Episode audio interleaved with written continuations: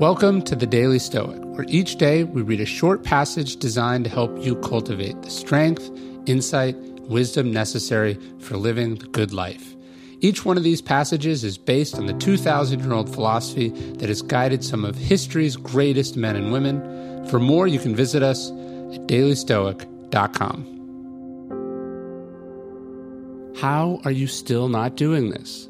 Saint Athanasius of Alexandria wrote in Vita Antonii that the reason he did his journaling, his confessing, as the genre was called by the Christians, was that it was a safeguard against sinning.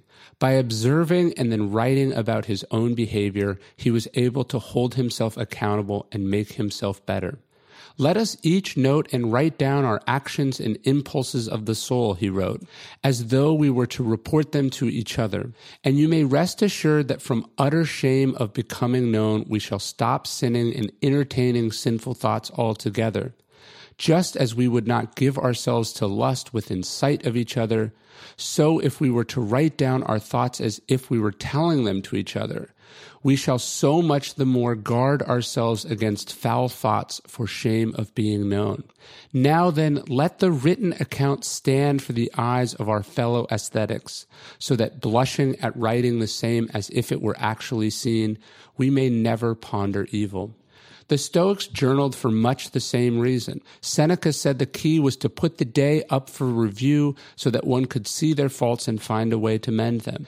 Epictetus said that by reading, writing, and speaking our philosophical journal, we keep the teachings top of mind and are better able to follow them. Marcus, of course, said less on the subject of journaling, but left us the greatest lesson of all his example. When you pick up meditations, what you see is a man confessing, debating, considering, and struggling with all of what it means to be human. Marcus said in one of his notes that he should fight to be the person philosophy made you. His journal is the play by play of that fight. It's his battles with his temper, with his urges, with his fears, even with his mortality.